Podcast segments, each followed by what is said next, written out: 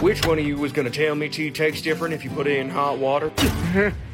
You're putting it in cold water? Radish, answer the question, Radish. Yeah, I thought for like five years that people just put it into hot water to speed up the teaification process. Didn't realize there was an actual reason. You don't have the patience to microwave water for three minutes? Why are you putting it in the microwave to boil it? Do you think I have the patience to boil water on a stove? It takes less than a minute! Besties, your stove's not powered by the fucking sun! How long does it take you to boil a cup of water on the stove? Like seven minutes! Just stick the mug on top of the stove on medium heat, and it boils in like two minutes. Less than that, and you use a saucepan.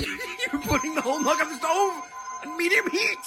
Your stove is enchanted! Every single person in this post is a fucking lunatic. Do none of you own a fucking kettle? Shortcast Club